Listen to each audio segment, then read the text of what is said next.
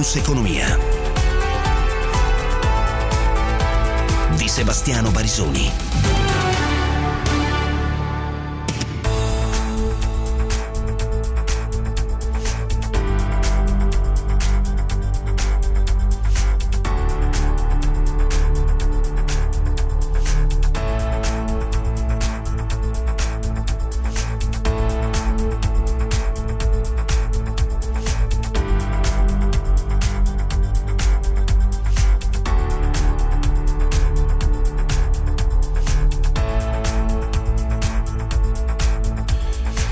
17 e 9 minuti inizia un'altra puntata di Focus Economia e i temi di questa giornata economico-finanziaria. Andremo ad analizzare altri aspetti eh, del recovery e mm, soprattutto di alcune novità. Mi riferisco eh, soprattutto all'ipotesi non solo del super bonus semplificato, ma anche e in particolar modo alle garanzie che lo Stato intende fornire alle, alle, mm, sul mutuo della, per la prima casa ai giovani eh, l'ipotesi di una eh, garanzia statale con eh, un mutuo che potrà arrivare fino al 100% della spesa per l'acquisto.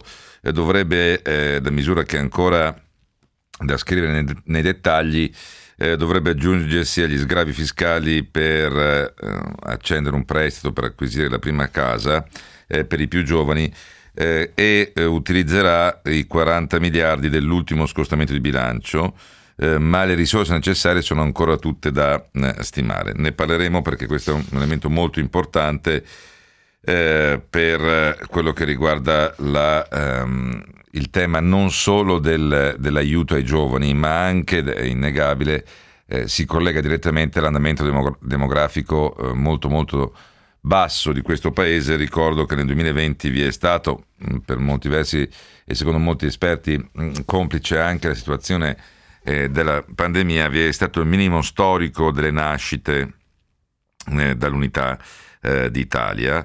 Eh, un quinto della popolazione ha, ha, avuto difficoltà a affrontare i propri eh, impegni economici, dal pagare mutuo appunto alle bollette e l'affitto, e, il minimo storico è crollato il numero dei matrimoni celebrati anche perché era difficile celebrarli, ma soprattutto delle nascite. E qui il tema è eh, e qui il tema è anche di carattere molto economico, non è solo l'incapacità di eh, poter celebrare un matrimonio, è non pianificare una vita ehm, con le incertezze che, che eh, ci sono su, a, all'orizzonte. E da questo punto di vista vedremo di capire anche eh, come dovrebbe mh, funzionare questa garanzia statale sui mutui. È chiaro che per le, ehm, le, banche per chi eroga un mutuo, quando tu hai un immobile di riferimento eh, è diverso il rischio che prendi sul finanziamento, è diverso per quello che devi accantonare, ma insomma vi arriveremo. In apertura invece parleremo di un settore che non abbiamo trascurato come settore, mi riferisco al settore eh, aereo, ma nello specifico andremo sugli, sul sistema aeroportuale che lamenta, intanto registra cali pesantissimi. Eh, l'anno scorso per via di un traffico che è crollato negli aeroporti con conseguente crollo anche dei fatturati e degli utili eh, delle società che gestiscono gli aeroporti, ma parleremo anche per, mm, perché il settore lamenta di essere stato escluso dai piani del recovery, del recovery plan. E lo faremo con chi gestisce gli aeroporti di Roma, eh, la società Aeroporti di Roma, quindi Ciampino e Fiumicino, eh, che proprio eh, negli ultimi giorni ha collocato sul mercato mezzo miliardo, 500 milioni di obbligazioni eh, green, verdi, sulla sostenibilità, cercheremo di capire come, anche perché eh, la domanda è stata fortissima, più di 5 volte l'offerta era eh, dedicata solo agli istituzionali. E questo per quello che riguarda eh, il settore di cui ci occuperemo oggi. L'altro tema è l'andamento dei consumi. Eh, l'osservatorio di oggi è quello di Findomestic, quindi in chi eh, gestisce i prestiti per i eh, consumi e anche i consumi diciamo eh, di, di, importo non enorme, eh, perché lo dico perché il, l'osservatorio eh, sulle intenzioni d'acquisto ha visto un dato eh, significativo sull'aumento eh, degli acquisti, più 4,3% rispetto al mese precedente. Le intenzioni di acquisto sono oggi superiori al livello pre-Covid eh, soprattutto nei settori che, vanno, che, gravitano intorno alla cura della casa. Eh, questo eh, bisogna stare, essere ehm, attenti, stare attenti su questo perché un conto sono le intenzioni di acquisto, un conto sono gli acquisti veri e propri, però già l'indicatore è importante e, e, se le intenzioni di acquisto superano i livelli pre-Covid, gli acquisti veri e propri, i consumi veri e propri sono ancora sotto il livello pre-Covid. Però è un indicatore che potrebbe essere anticip- anticipatore, nel senso che potrebbe farci capire qual è l'intenzione nei prossimi mesi, immaginando, come rispondono anche gli intervistati, un buon andamento della campagna eh, vaccinale e l'arrivo dall'estate. È molto importante per capire che forza eh, potrà avere la ripresa dei consumi e ehm, c'è un incremento nelle intenzioni d'acquisto in, di spesa in doppia cifra per i viaggi, eh, ma anche per i fai da te, le attrezzature sportive, eh, anche per i beni durevoli tecnologici e come dicevo anche quelli più legati eh, alla, mh, alla, casa. Eh, invece mh, in cui rientrano anche per esempio gli infissi e i serramenti, complice eh, l'eco bonus. Però eh, da questo punto di vista il segnale si lega a altri due segnali. Il primo riguarda l'andamento della fiducia dei consumatori e delle imprese in questo paese, che è cresciuta eh, sia sulle imprese che sui eh, consumatori. E l'altro riguarda alcuni segnali che stanno arrivando a livello anche europeo. Mi riferisco per esempio al dato di oggi che arriva dalla Germania e l'indice eh, IFO sull'export nell'industria tedesca è cresciuto ad aprile eh, a 24,6 punti. La cosa importante è che è il livello più alto dal gennaio del 2011. Questo va a fotografare le aspettative dell'industria tedesca quanto, quanto a esportazioni.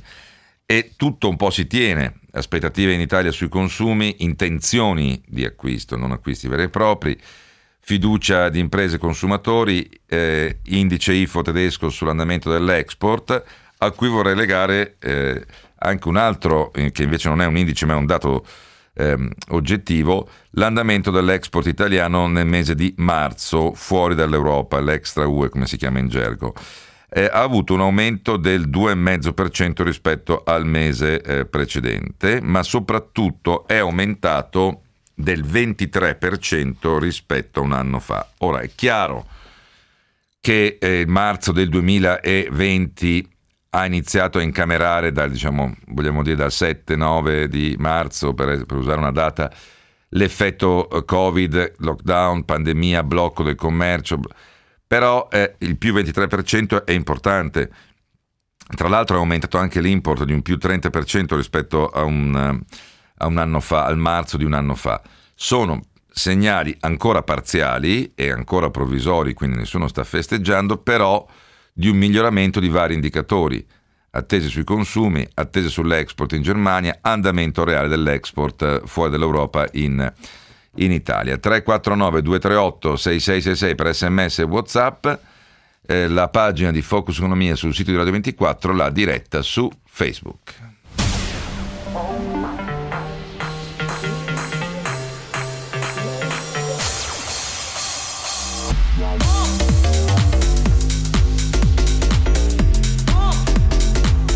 Sempre in apertura anche il punto sull'andamento di borsa, meno 0,20% Milano, invariata Parigi, meno 0,22 Francoforte, Londra, meno 0,40 Dow Jones, eh, invariato, Unicredit guadagna l'1,5%, Prismi all'1,20, Fineco l'1 come Ferrari, lo 0,90 Telecom Italia.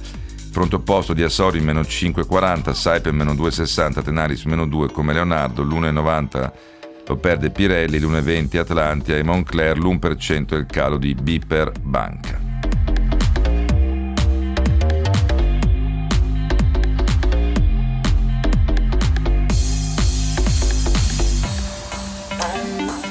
Allora, notizie di carattere eh, internazionale. Mentre Gucci e Facebook hanno avviato una causa congiunta per violazione dei termini di servizio e eh, delle condizioni d'uso di Facebook e Instagram per, e per violazione dei diritti di proprietà intellettuale di Gucci, contraffazione dei marchi, insomma c'è un'alleanza contro la contraffazione sui social.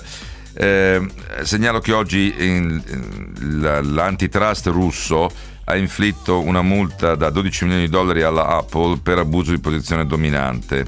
Il caso era stato avviato nel 2019.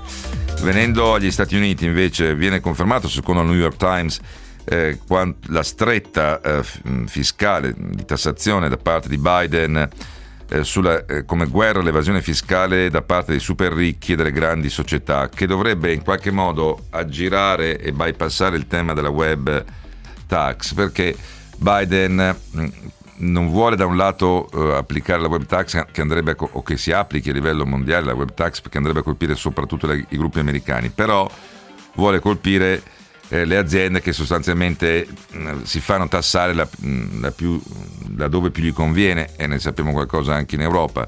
Eh, tant'è che mh, la stretta dovrebbe essere inserita nell'American Families Plan perché lui vuole utilizzare questi soldi per i sostegni alle famiglie americane e secondo i calcoli dell'amministrazione eh, statunitense dovrebbe portare un incasso di circa 700 miliardi di dollari in più in 10 anni, cioè 70 miliardi di dollari all'anno in media e tra l'altro darà ulteriori risorse all'Agenzia del Fisco americano con maggiori poteri e 80 milioni di dollari in più come eh, risorse. Nel frattempo, altro segnale, ripeto, sono segnali un po' spuri, però i prezzi delle case negli Stati Uniti eh, sono, hanno avuto un aumento nel mese di febbraio che è stato il più alto dal 2006. Ora voglio fare gesti scaramantici perché sappiamo cosa capitò poi 2007-2008, però più 11 0,9% l'andamento dei prezzi delle case negli Stati Uniti a febbraio. La campagna vaccinale, mentre eh, il commissario all'emergenza Figliuolo ha detto che domani arriveranno e verranno distribuite, scusatemi, da domani mattina 2,2 milioni di dosi di Pfizer distribuite alle regioni, la Gran Bretagna continua ad andare avanti in maniera molto spedita sulla campagna vaccinale. Eh, da oggi mh, mm, sono state convocate, c'è stata la convocazione di massa di tutte le persone dai 42 anni in su, quindi si va agli over 40 eh, nell'ambito appunto della campagna eh, vaccinale. L'obiettivo è di arrivare a, a, a, aver vaccinato tutti gli over 18, gli adulti sopra i 18 anni residenti nel Regno Unito entro il 31 luglio come prima dose. Eh, Hancock, il ministro alla sanità ha spiegato che da questa mattina i 42enni e chi ha da 42 in su potrà prenotarsi autonomamente presso i centri vaccinali senza attendere la convocazione del Servizio Sanitario Nazionale. Nel frattempo eh, il Regno Unito eh, ha ormai una, eh, il 90% degli ultra cinquantenni eh, vaccinati con la prima dose, il 20% invece ha anche la ehm, seconda. E sono numeri eh, invidiabili perché noi pur abbiamo aumentato la campagna vaccinale, stiamo lavorando sul 90% solo in media solo sugli over 90 e gli over 80, siamo un po' più del 50% sugli over 70 e gli over 60 invece sono a media ancora molto basse, 20% se non ricordo male. Eh, però eh, questo è lo scarto, insomma, noi dobbiamo ancora arrivare sugli over 60 al livello che la Gran Bretagna ha raggiunto sugli over 50.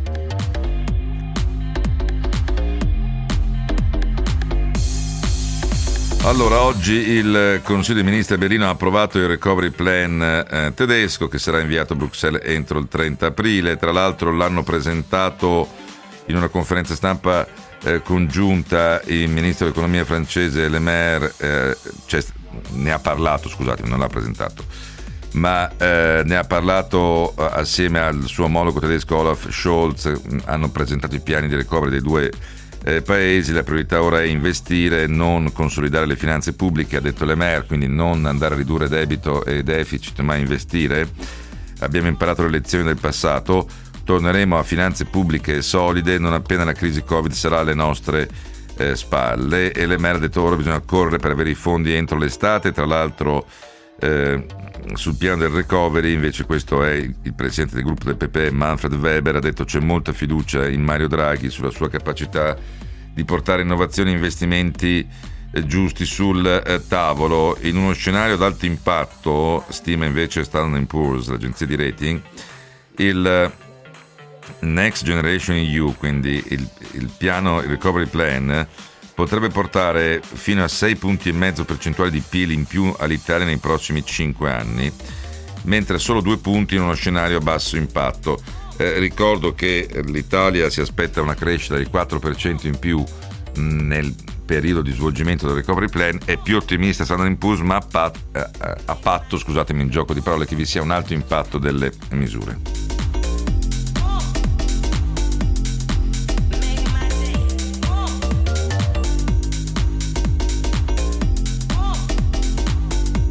Lo spread oggi è leggermente risalito a 105 punti, anche l'asta dei BTP short term con scadenza novembre 2022 eh, ha avuto un tasso in leggera risalita per quanto negativo, cioè meno 0,30% contro meno 0,39%, eh, collocati in asta appunto 3 miliardi e 750 milioni, collocati anche BTP a 5 anni eh, con un rendimento in calo dello 0,90, da, da uh, eh, 0,62 a 0,92 a meno 0,92% da meno 0,62.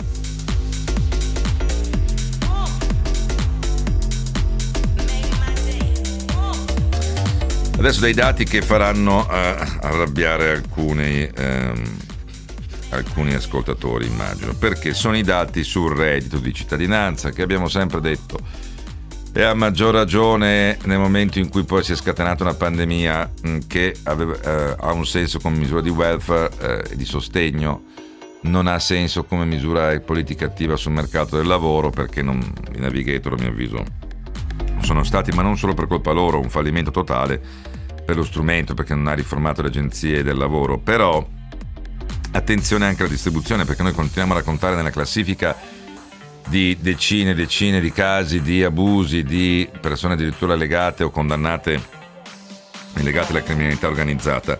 Perché lo dico? Perché le famiglie che hanno avuto almeno una mensilità del reddito o della pensione di cittadinanza tra gennaio e marzo di quest'anno sono state 1.480.000 famiglie mm, con 3 milioni e mezzo di persone coinvolte eh, nello specifico eh, 1.343.000 famiglie per il reddito di cittadinanza a 582 euro di media e invece 140.000 famiglie per la pensione di cittadinanza con 270 euro di media eh, di importo.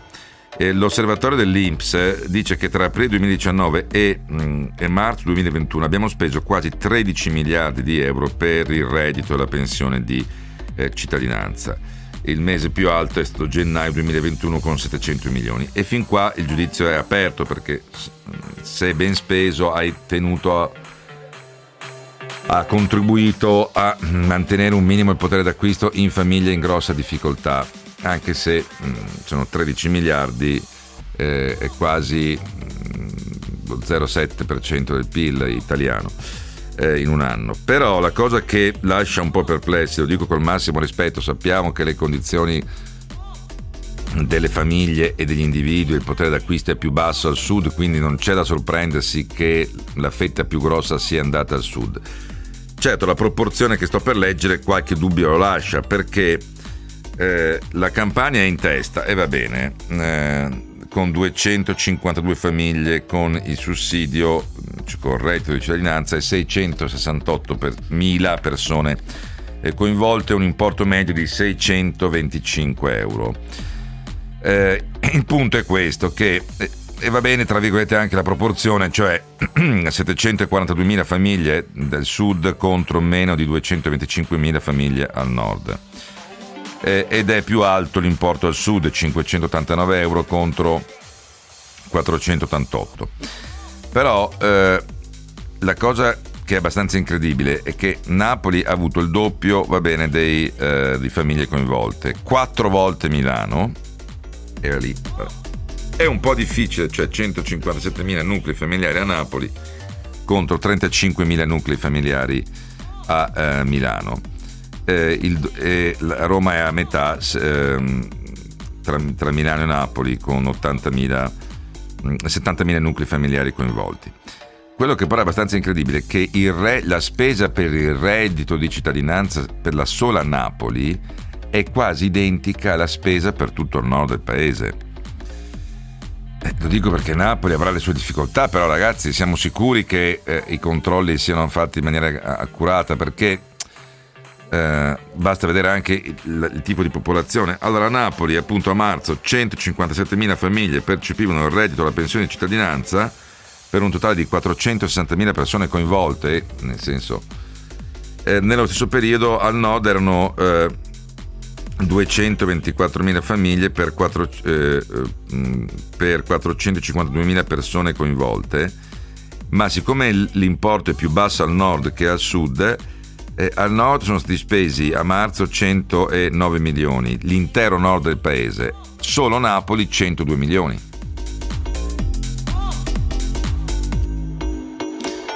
Ma non voglio entrare nella polemica che se non dato in maniera corretta il reddito, eh, parliamoci chiaro, se lo sommi al lavoro in nero in alcune aree del paese, può creare un deterrente a trovare lavoro, perché se inizi a prendere 600 euro e, e arrotondi con altri lavori appunto in nero, diventa un deterrente per l'impiego invece però dico semplicemente che proprio la proporzione è allucinante perché spendere solo per Napoli come per l'intero nord su una misura di welfare vuol dire che o nell'intero nord praticamente non, non c'è bisogno, non c'è un tasso di indigenza oppure che a Napoli qualcuno sta fregando, dai.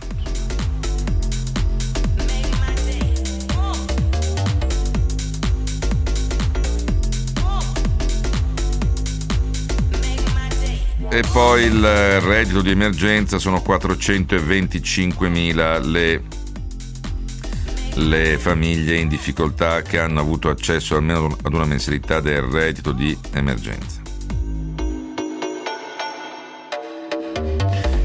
Che anche qua l'indennità media è stata di, di 550 euro.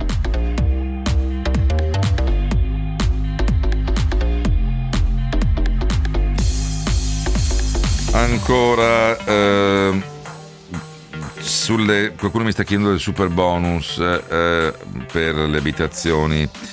Dovrebbe essere più semplice, potranno accedere agli incentivi anche quanti hanno in corso domande di condono edilizio, secondo quanto si legge nella eh, bozza.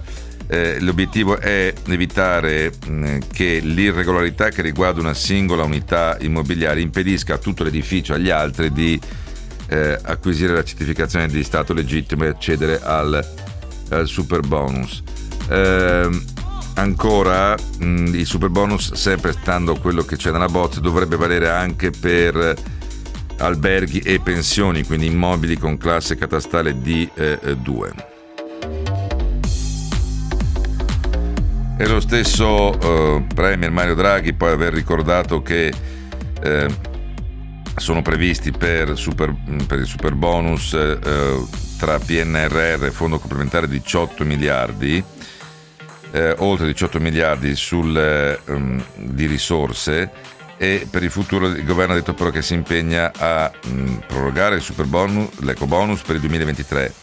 Eh, tenendo conto dei dati relativi alla sua applicazione dal, eh, nel 2021, ma portare già con un, un disegno di legge a maggio importanti semplificazioni per mm, agevolare la sua effettiva fruizione.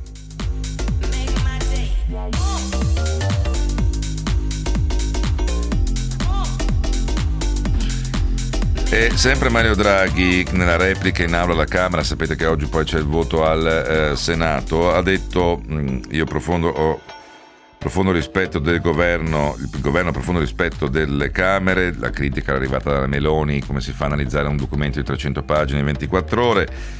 Eh, indubbiamente i tempi erano ristretti, eh, la scadenza del 30 aprile non è mediatica, eh, che, si, che, se prima si arriva prima si avranno i fondi, la Commissione andrà poi sui mercati a fare la provvista per il fondo a maggio e poi la finestra si chiuderà nell'estate. Se si consegna il piano subito si avrà accesso alla prima provvista, se no si andrà più avanti. Cos'è la prima provvista? È l'anticipo del 10% eh, che in Italia, se non ricordo male, vale circa 20 miliardi di eh, euro. E quanto alla, alla, governance, o come ha detto ieri Draghi, al governo del piano, così non uso nemmeno io l'inglesismo, la vera sfida, ha detto Draghi, non è, è non, non appena il piano viene consegnato, è trovare il modo di attuazione dove le amministrazioni locali e il governo centrale sono, che sono chiamate a modi di interventi devono trovare uno schema di governo del piano. La vera sfida è, non appena questo piano viene consegnato, è quella di trovare un modo di attuazione dove amministrazioni locali, territoriali, governo centrale, che sono chiamati a una mole di interventi soprattutto investimenti pubblici decisamente eccezionale, trovino uno schema di governo del piano. Questo è il vero governo, non è tanto eh, cosa fa Palazzo Chigi, cosa succede a Palazzo Chigi, che comitati si formano. Questo è il punto nodale del piano. Il processo è relativamente eh, chiaro per quel che riguarda la parte di attuazione dei ministeri, è invece eh, molto più complesso per quanto riguarda il coordinamento del ruolo che avranno il governo da una parte e i vari enti locali dall'altra, che sono però appunto i veri, cioè sono gli attuatori del piano a cui viene destinato 90 miliardi, poco meno di 90 miliardi, cioè il 40% del totale dei fondi viene destinato agli enti locali.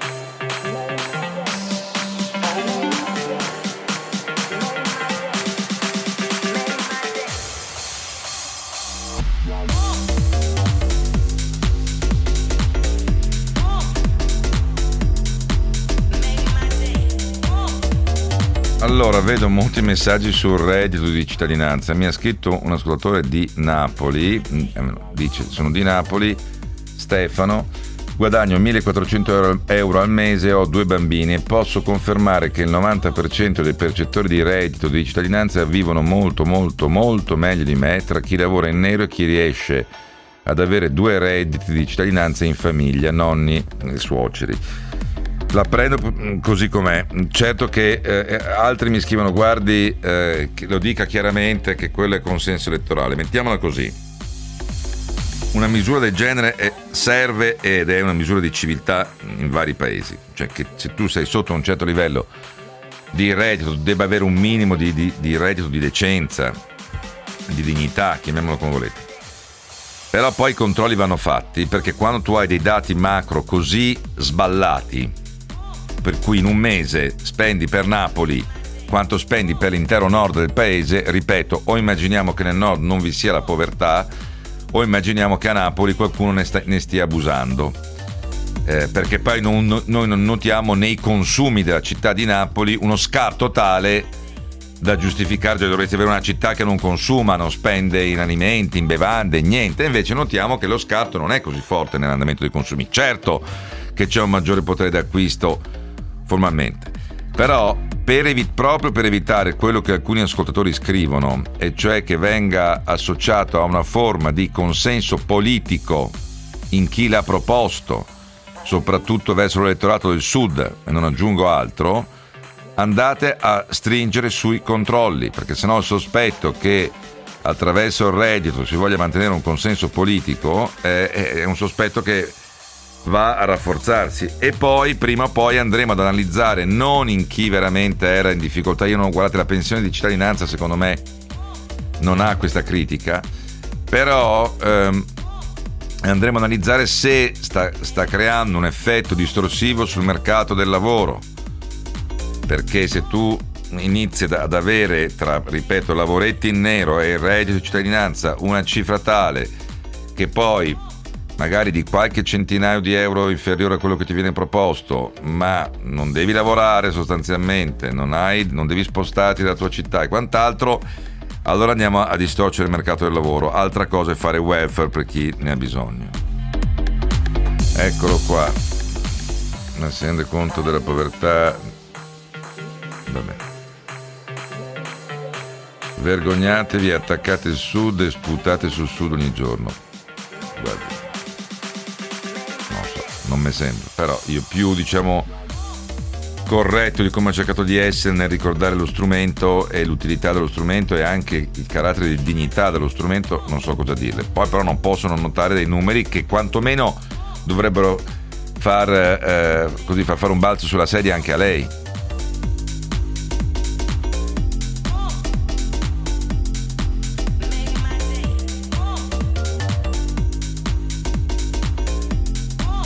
Allora, 349 238 6666 per sms e whatsapp, andiamo sul meteo e la pubblicità e poi partiamo con il primo tema. State ascoltando un programma offerto da Invesco, fondi di investimento ed ETF. Scopri di più su invesco.it. Focus Economia.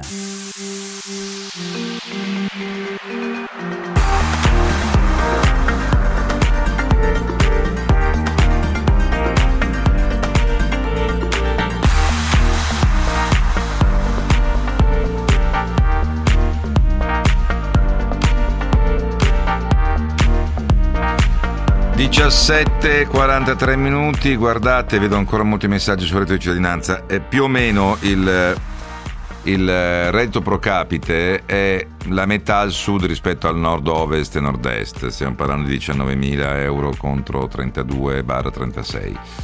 È un po', un po', più della metà. Però questo non si giustifica nei, nei numeri, perché non puoi avere la città di Napoli che da sola fa come tutto il nord. Scusatemi, non è un'offesa eh, a Napoli è un dato di fatto. Ancora eh, ricordo una cosa che mi stanno scrivendo molti ascoltatori, guardi che io, mh, nel settore agricolo non si trova nessuno disponibile a venire a lavorare come stagionale perché tutti ci rispondono, tanto eh, tra aiuti comunali e, e reddito di cittadinanza non ci, non ci conviene. Eh, questi sono i dati poi. Eh. Comunque adesso, eh, anche perché ripeto i numeri erano abbastanza, eh, abbastanza impietosi su questo, ehm, perché, eh, ripeto, siamo a eh, più del doppio, alt- più del triplo tra nord e sud, mentre il potere d'acquisto è meno del doppio. Comunque parliamo di un settore, o meglio parliamo eh, un, sia del tema della sostenibilità ambientale che di un settore particolarmente colpito eh, dalla, dalla pandemia. 349 238 6666 per sms e whatsapp.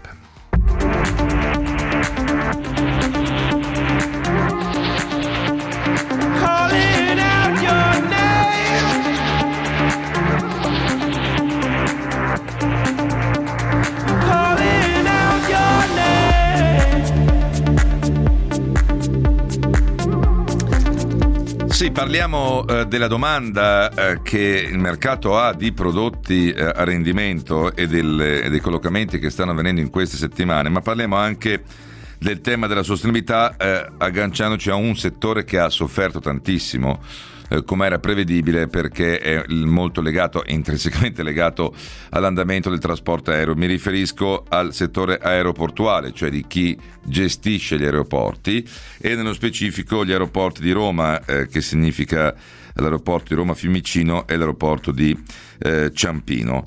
Eh, chiaramente Fiumicino è il più importante aeroporto eh, italiano. Siamo in collegamento con l'amministratore legato di ADR Marco Troncone. Buonasera.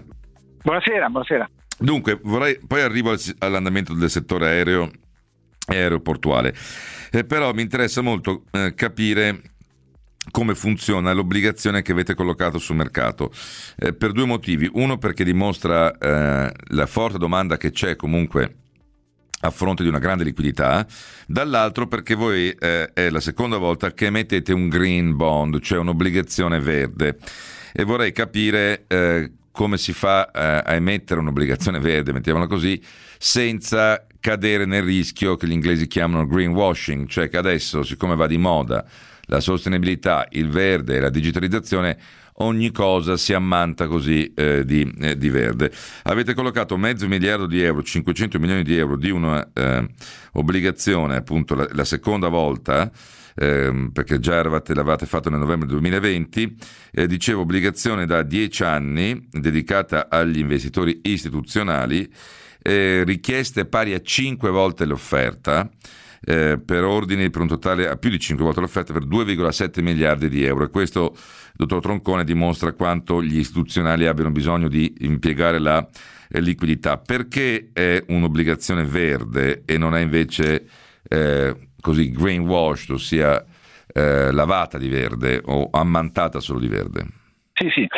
No, questo, questo, è il tema. Il tema del greenwashing è un tema che spesso si vede, non crediamo che si applica al nostro caso. Infatti, preciso un attimo, noi abbiamo fatto due operazioni, come ricordava, una a novembre dello scorso anno per 300 milioni e quello effettivamente è stato un green bond, il nostro green bond inaugurale.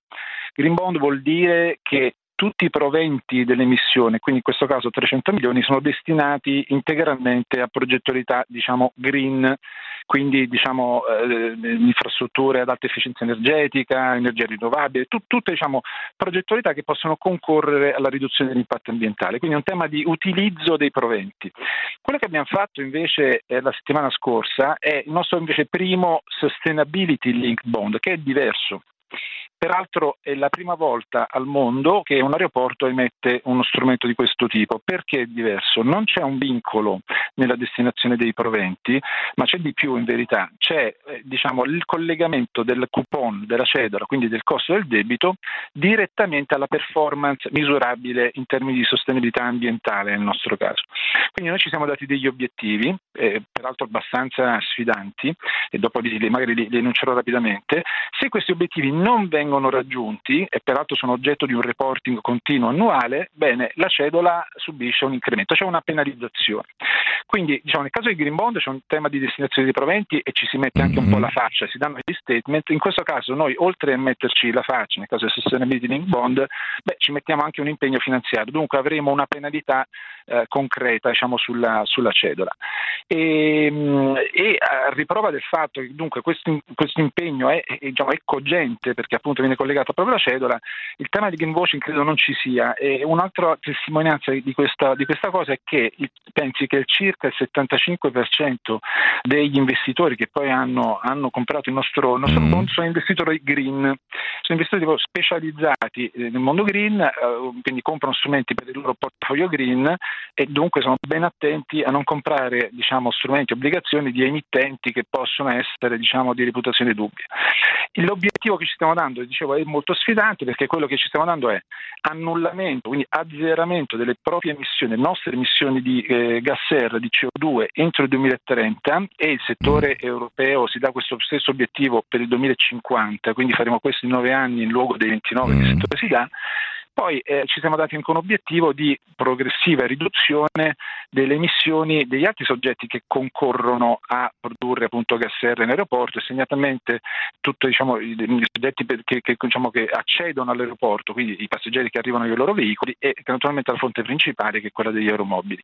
Ecco, su questo fronte, sul tema dell'accessibilità, ci siamo dati un obiettivo di abbattere queste emissioni del 10% sempre per il 2030. Faremo un reporting annuale, ripeto, se falliremo su questo percorso verremo penalizzati. Quindi direi siamo Quindi lontani. Quindi c'è proprio un, le- un, legame anche sul, eh, su quello che offrite e l'impegno che, eh, che avete preso in tema di, eh, di emissioni. Eh, senta, venendo invece al, um, all'andamento del settore, eh, perché voi avete chiuso l'anno scorso con una perdita come aeroporti di Roma di 143 milioni eh, di euro rispetto a un utile di 245 milioni nel 2019. Questo già, dà già l'entità eh, del danno. Siete passati da un utile appunto di 250 milioni a una perdita di quasi 150, 143 eh, milioni. Eh, ora eh, le chiedo quali sono le indicazioni che arrivano, perché noi vediamo che il trasporto aereo, per carità, eh, dà dei segnali di movimento, soprattutto per le prenotazioni estive, eh, corto e medio raggio, oserei dire. Però sappiamo che voi lavoravate molto anche e soprattutto sul lungo raggio. È vero che c'è il volo Fiumicino-New York, cosiddetto Covid free, eh, però sappiamo che una quota importante dirà anche sul, sul lungo raggio. Eh, c'è qualche segnale di inversione di tendenza? Guardi, qui ed ora no non ci sono segnali di inversione di tendenza, ci sono degli auspici guardando ad altri mm. mercati che invece qualche segnale di vitalità lo danno, per esempio gli Stati Uniti ed altri mercati che stanno effettivamente riprendendo un po' di fiducia. Perché stanno riprendendo fiducia? Ovviamente sull'onda del buon progresso della campagna vaccinale, mm. sulla normalizzazione della situazione epidemiologica, sulla curva più benigna dei casi. Adesso qui non, non ci siamo tanto, eh, diciamo, eh, noi pensiamo che con l'accelerazione della campagna vaccinale un'iniezione di fiducia nei nostri passeggeri ci potrà essere. Questa è una delle due componenti. La seconda è essenziale è che man mano che la domanda riprenderà sarà necessario assolutamente riconsiderare le restrizioni che oggi ci sono sulla mobilità, mm-hmm. in particolare con la mobilità in arrivo e segnatamente le quarantene. Le quarantene sono una misura diciamo, eh, inefficace, è una misura eh, fiduciaria, quindi sta alla responsabilità dell'individuo farla o non farla e si può discutere se tutti la fanno, e due è sproporzionata perché colpisce persone infette, che sono chiaramente la minoranza, e la vasta maggioranza anche persone non infette, dunque eh, diciamo innocue. Ci sono delle modalità, ci sono delle modalità per riaprire la mobilità eh, diciamo, aerea in sicurezza, che rimane l'esigenza prioritaria, appunto noi abbiamo varato questi corridoi, chiamiamoli Covid test, Covid free, in cui il livello di controllo è certamente massimo sul 100% dei passeggeri e si sostituisce a un'obbligazione che è detenuta aleatoria, è quella della quarantena. L'abbiamo sperimentato, come ricordava da, da New York e da Atlanta, con successo, abbiamo evidenza medica che sono quei corridoi puliti sulla carta ma anche nei fatti, non abbiamo creato nessun tipo di import di contagio, peraltro nel momento in cui la situazione epidemiologica negli Stati Uniti era più severa, oggi è molto migliore che, che, in Italia, perciò quello che noi chiediamo per gradi, per esempio cominciando dagli Stati Uniti, un'apertura diciamo, del traffico e anche la rimozione diciamo, delle, um, delle, restrizioni sulle motivazioni di viaggio, quindi un'apertura ai flussi turistici. Concludo dicendo che per noi è essenziale, per noi come sistema paese, non dico solo come, come aeroporto, perché Può essere che quest'estate potremmo cadere in piedi per le, le, diciamo, le località esti- balneari, le coste, eccetera. Magari gli italiani andranno nel mare in Italia, ma le città d'arte saranno, saranno vuote. Noi abbiamo bisogno di passeggeri che vengono appunto dall'estero, dagli Stati mm. Uniti, da altre origini, proprio per, per salvaguardare anche un indotto che è in ginocchio. Sì, su questo faccio notare che appunto Biden eh, dovrebbe parlare a breve eh, indicando le nuove linee guida, eh, visto che lei citava gli Stati Uniti, il fatto che siano più avanti, anche perché sono un po' più avanti nella campagna vaccinale, le nuove linee guida eh, su cosa fare per chi è vaccinato da, um, e quindi um, minori obblighi sulle mascherine e anche che cosa si può fare tra persone vaccinate, un po' come ha fatto l'EMA in Europa. Senta, un'ultima domanda. Eh, eh, ieri il presidente di Asso Aeroporti, che riunisce appunto tutti gli aeroporti italiani, eh, Fabrizio Palenzona, ha detto grave errore che nella transazione digitale, nella transazione, transizione verde, eh, non sia stato inserito il sistema aeroportuale italiano. Eh, una scelta incomprensibile. Dice che gli investimenti previsti per oltre 3 miliardi di euro mirano a favorire lo sviluppo sostenibile negli scali con un valore aggiunto eh, di un miliardo di euro e eh, un impatto sull'occupazione tra il 2022 e il 2026 di 22.000 lavoratori. E quindi sono investimenti già eh, previsti, mm, se ho ben visto c'è anche una critica alla rigida chiusura a livello europeo. Sì, eh, noi ovviamente condividiamo questo punto di vista perché siamo noi stessi abbastanza un po' sgomenti rispetto a questa decisione politica che non ci trova in nessun modo diciamo, consenzienti.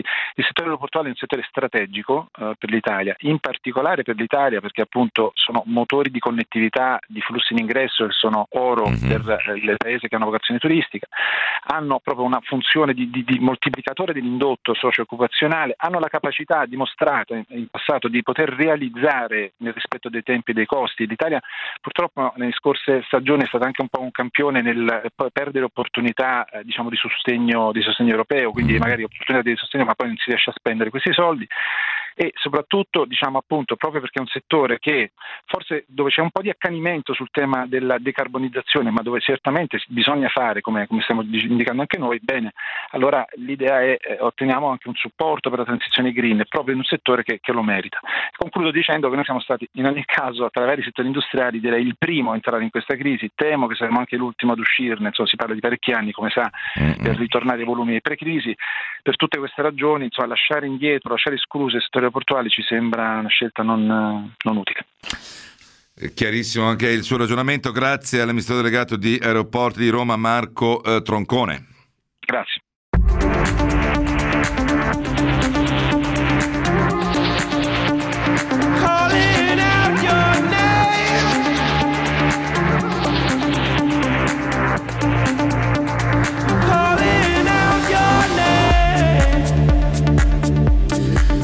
Andiamo verso il GR24, dalla chiusura di borsa, meno 0,17% Milano, invariata Parigi, meno 0,30 Francoforte, Londra meno 0,30. Dow Jones invariato, cede di Assorin il 5,45%, Saipem il 2,70%, Tenaris il 2%, come Leonardo, Pirelli l'1,70%, guadagna Unicredito l'1,80%, Prismian l'1,5%, Fineco Bank più 1,20%, Nexi più 1% come banco BPM, eh, Key Group è miglior titolo oggi più 20% e, e poi Novare più 6,60, peggior titolo Bioera meno 7,50 e poi Ambro Mobiliare meno 4,55%. 349 238 6666 per sms e whatsapp. Andiamo sul GR24 poi parliamo dell'andamento dei consumi in Italia e eh, della, mh, mm, del PNRR, di quanto previsto nel Recovery Fund per quello che riguarda i mutui sulla prima casa al, ai giovani, la garanzia del 100% dello Stato. State ascoltando un programma offerto da Invesco, fondi di investimento ed ETF. Scopri di più su invesco.it. Focus Economia.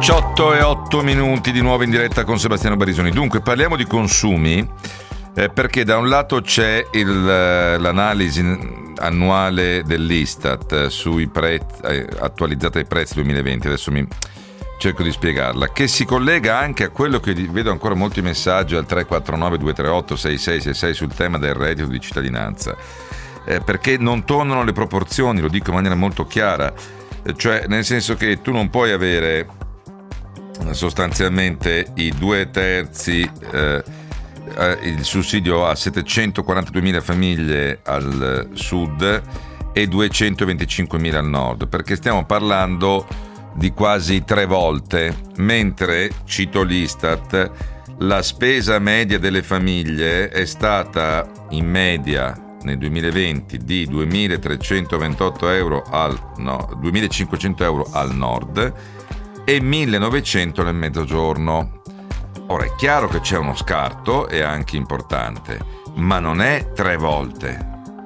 Cioè, quello che voglio dire a livello di dato aggregato è che se le famiglie del mezzogiorno spendono 1900 euro in media e quelle del nord, 2500, del centro-nord, 2500 euro in media, com'è possibile che il reddito di cittadinanza sia al sud tre volte quello del nord, 742.000 famiglie a fronte di 225.000 famiglie al nord?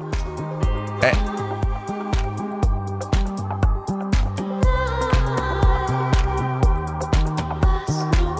Poi uno dice, eh, no, qui c'è qualcosa che non torna. Allora, allora, vediamo l'Istat. Il calo della spesa eh, e quindi i consumi delle famiglie residenti e non residenti all'interno del territorio italiano è stato più grave, il più pesante da quando misuriamo le serie storiche, 1995. Tant'è che se si va a vedere è con un crollo del 12,3%. Se si va a vedere a, livello di prezzi reali, prezzi costanti, torniamo indietro di 24 anni.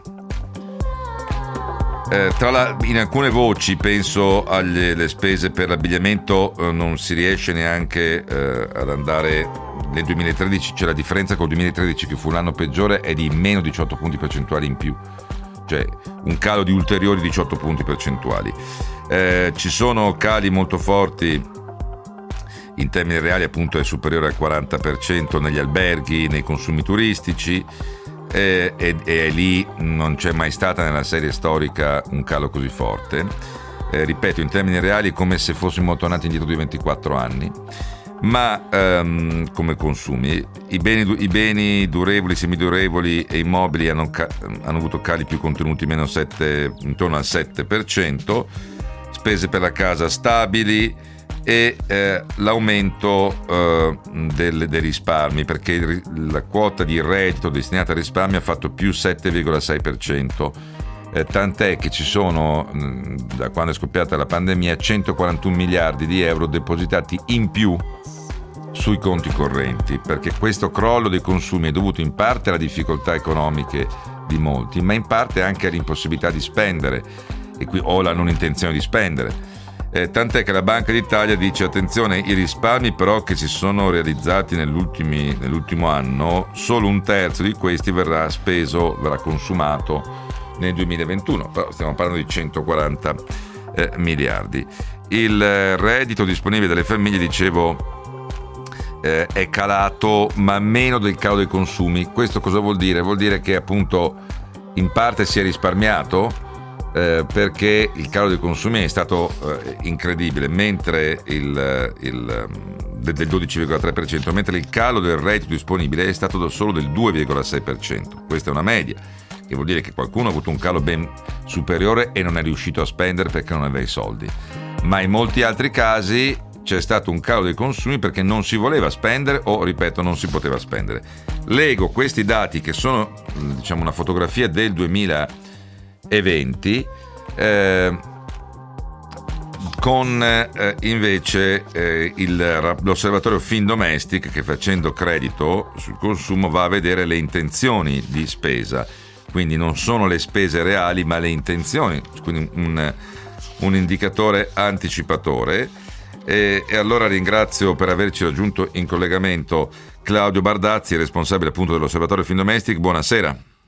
Buonasera grazie a voi. Senta, lei si ritrova in questo dato dell'Istat, quello è un dato certificato, meno 12,3% la, i consumi delle famiglie, anche se il reddito disponibile è calato solo del 2,6%, quindi la differenza la fa anche la quota in aumento del 7% nei risparmi degli, eh, degli italiani. Lo ritrova nelle intenzioni d'acquisto eh, di chi avete intervistato?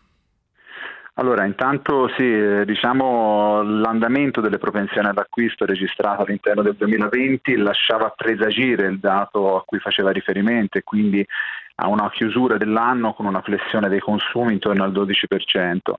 Per quanto riguarda i beni che noi monitoriamo come osservatori, beni durevoli che valgono circa il 7% del totale del, dei consumi, quindi del paniere di spesa degli italiani, la flessione è stata un po' più ridotta, intorno al 10%, e all'interno abbiamo registrato anche dei segni più, mi riferisco al mercato della tecnologia. Oggi guardando alla propensione all'acquisto e quindi spostandoci al 2021 possiamo dire intanto come siamo tornati sui livelli pre-Covid, quindi dopo aver registrato un tracollo anche della voglia di acquistare nella primavera scorsa con il lockdown mm-hmm. primaverile, Oggi possiamo affermare, alla luce anche dei tre segni più registrati all'interno degli ultimi quattro mesi di rilevazioni, possiamo affermare che la voglia di progettare acquisti importanti è tornata come prima del Covid. Il problema è che non sempre si concretizza in acquisti veri e propri, ossia c'è la voglia di acquistare i consumi effettivamente sono ripartiti, ma la ripresa a cui stiamo assistendo, se guardiamo alla categoria dei durevoli, non è così intensa da poter far pensare a un pieno recupero di quanto abbiamo perso nel 2020. Eh, allora sì, lei fa bene a precisare che un conto è quando io rispondo sì ho intenzione di consumare, poi altra cosa che io consumi effettivamente.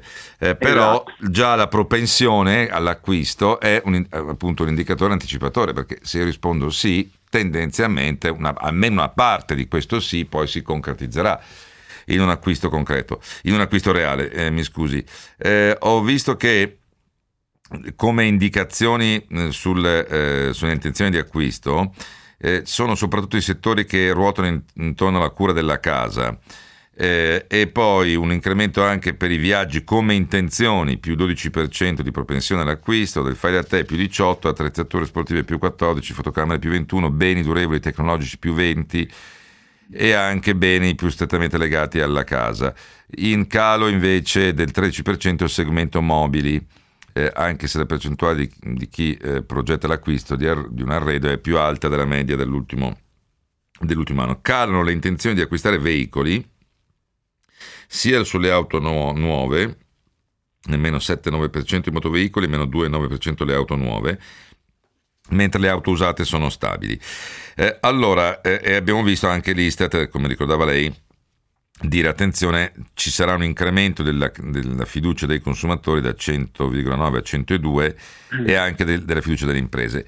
Voi che cosa capite da queste intenzioni e quanta parte, per ricollegarmi alla Banca d'Italia, ritenete che dei risparmi, dei 141 miliardi risparmiati, possa poi tradursi effettivamente in, in acquisti, in consumi? Allora, sì, io l'ascoltavo prima, intanto per commentare anche quando diceva prima di passare la parola a me, quando parlava del fatto che oggi è vero, gli italiani hanno accantonato uno stock di risparmio importante, molto, diciamo, e non tutti quelli che sono nelle possibilità di spendere spenderanno a breve. Questo noi lo confermiamo perché all'interno delle nostre rilevazioni ci risulta che oggi nonostante che eh, non è vero che una metà degli italiani sia stata impattata pesantemente a livello di reddito, come lei stesso diceva, però ciò nonostante un 47% dice ad oggi spendo meno rispetto a quanto facevo prima dell'emergenza pandemica.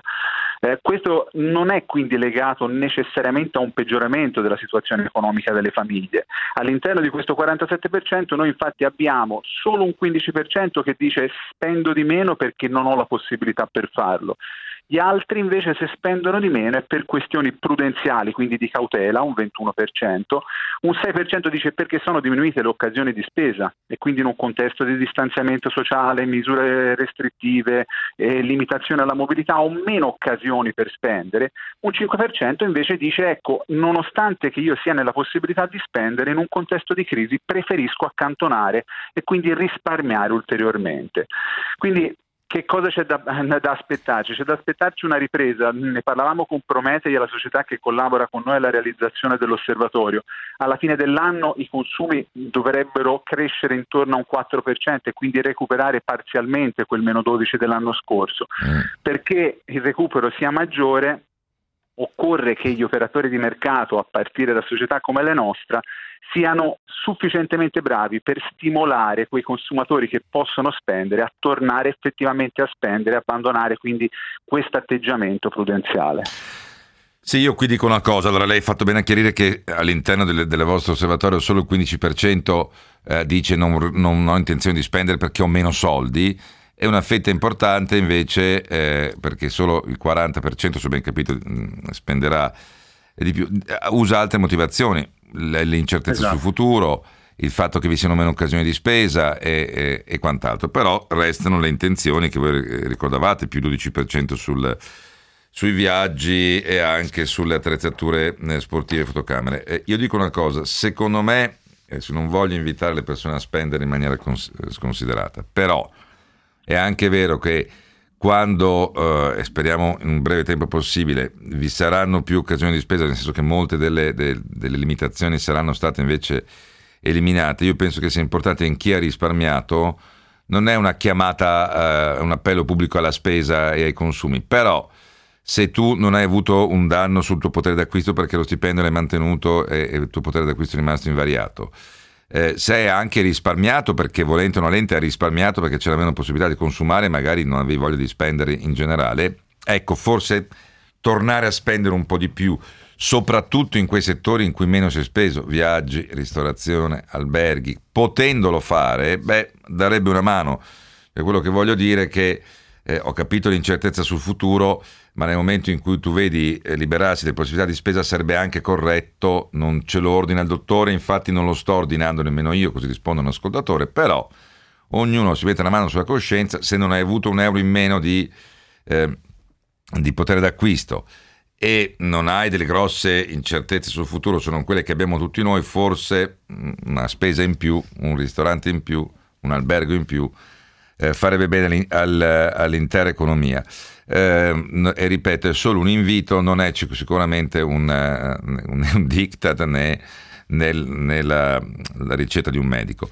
Grazie a Claudio Bardazzi, responsabile dell'osservatorio Findomestic e ehm, vedo appunto critiche su questo, ma guardate, Sto dicendo una cosa molto banale, dovrei dare una mano ai ristoratori. Sto dicendo che se nell'ultimo anno tu, per via del fatto che c'era il lockdown, le, c'erano le chiusure, le chiusure anticipate, non sei più andato al ristorante o non sei più andato in un albergo, non sei più andato a fare un viaggio in Italia, mi auguro, um, a questa cosa che facevi prima e non hai avuto un calo del tuo fatturato, non hai avuto un calo perché magari hai lo stipendio fisso oppure perché per fortuna la tua impresa non è stata coinvolta, beh, torna a spendere almeno quanto prima, questo lo posso dire, perché sarebbe molto utile.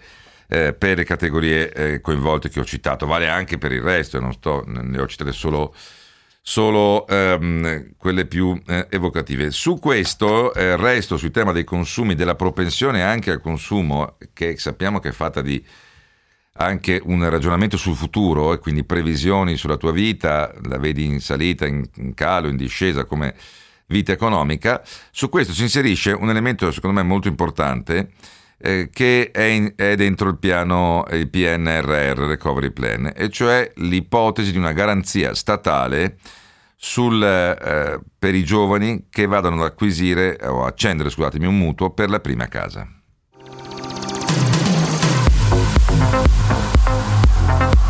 Oh, non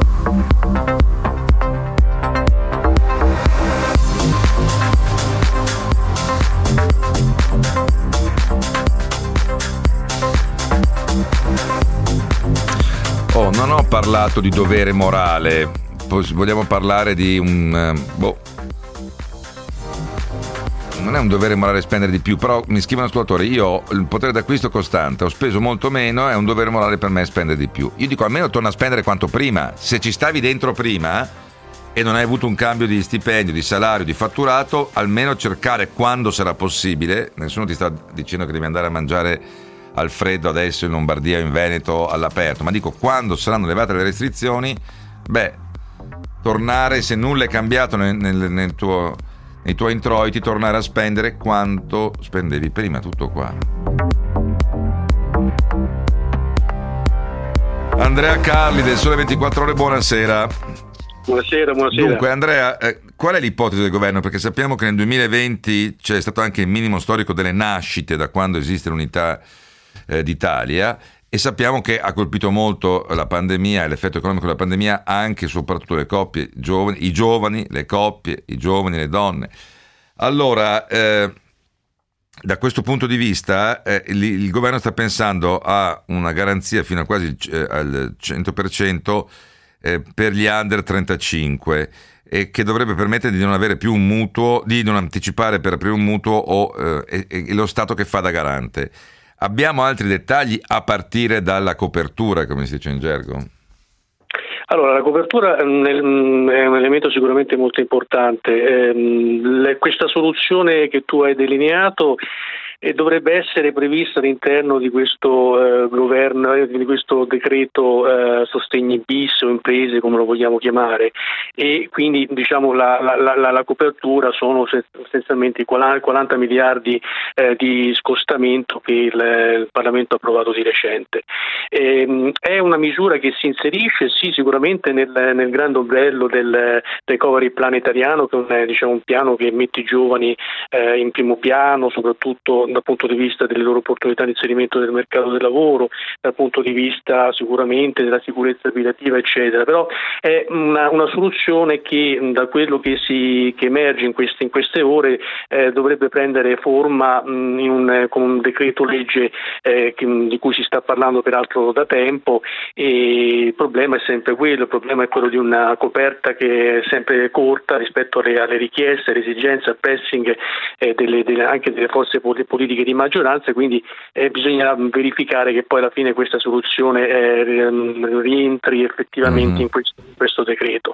Allo stato attuale ne ha, Draghi ne ha parlato, quindi comunque il Presidente del Consiglio si è esposto, eh, quindi credo che mh, già molto sia stato fatto e come dicevi tu è una soluzione che chiaramente si inserisce all'interno eh, di soluzioni che già sono previste e che tende appunto a coprire un po' le spalle ai, ai giovani under 35 eh, che vogliono acquistare una, una, un'abitazione, una casa e spesso non, hanno, non sono nelle condizioni per farlo, quindi questa, questa situazione sarebbe lo Stato che si fa da garante eh, per, per, il mutuo fondamentalmente, quindi non si, mhm. non si sarà più un anticipo e mm, comunque un, un sostegno importante, bisognerà capire quante risorse saranno messe in campo per questa cosa sicuramente. Allora, sì, eh, tra l'altro mi chiedono alcuni ascoltatori, ma non c'era già il fondo mutui prima casa della Consap, però io ricordo che la dotazione è abbastanza, è abbastanza bassa, no? Sì, cioè, infatti eh, Draghi ha parlato appunto di risorse, di, diciamo, di, una soluzione che si inserisce in un contesto fatto anche di, di, altre soluzioni e appunto il fondo di garanzia mutui prima casa probabilmente è la soluzione a cui il, eh, il Presidente del Consiglio pensava. Eh, chiaramente parliamo di una, di una, soluzione che diciamo, già in vigore, è gestito dalla, da, dalla Consap, eh, anche qui è fondamentalmente rivolto a under 35 giovani coppie è stato, in realtà esiste da tempo, no? è stato istituito nel 2013 presso il MEF, poi è stato rifinanziato nel 2019 attraverso il decreto crescita e fondamentalmente è uno strumento questo qui che garantisce eh, delle, delle, garanzie a prima richiesta sui mutui eh, per un importo massimo di 250 mila euro per l'acquisto o anche per interventi di strutturazione purché sia, diciamo, ehm, che sia diciamo, requisito dell'accrescimento dell'efficienza energetica. Mm. Eh, quindi ecco, chiaramente la, la, la, la, misura delineata da Draghi nell'intervento alla Camera di ieri, peraltro ribadita ancora oggi nella, nell'ennesimo intervento in aula, eh, è una, diciamo, un elemento in più ecco, che si inserisce all'interno di un sistema che prevede già diciamo, delle soluzioni. Ecco. Mm. Sì, anche perché eh, alcuni mi fanno notare che il fondo Consap, eh, dove, eh, e che le banche non lo considerano un modo per superare il principio della fondiarietà e quindi chiedono al cliente anticipi eh, a, a del 20% sul valore eh, dell'immobile. Eh, allora, ehm, vedremo che, che formula eh, verrà adottata. Vedo molti messaggi, io non capisco che cosa ho detto di strano.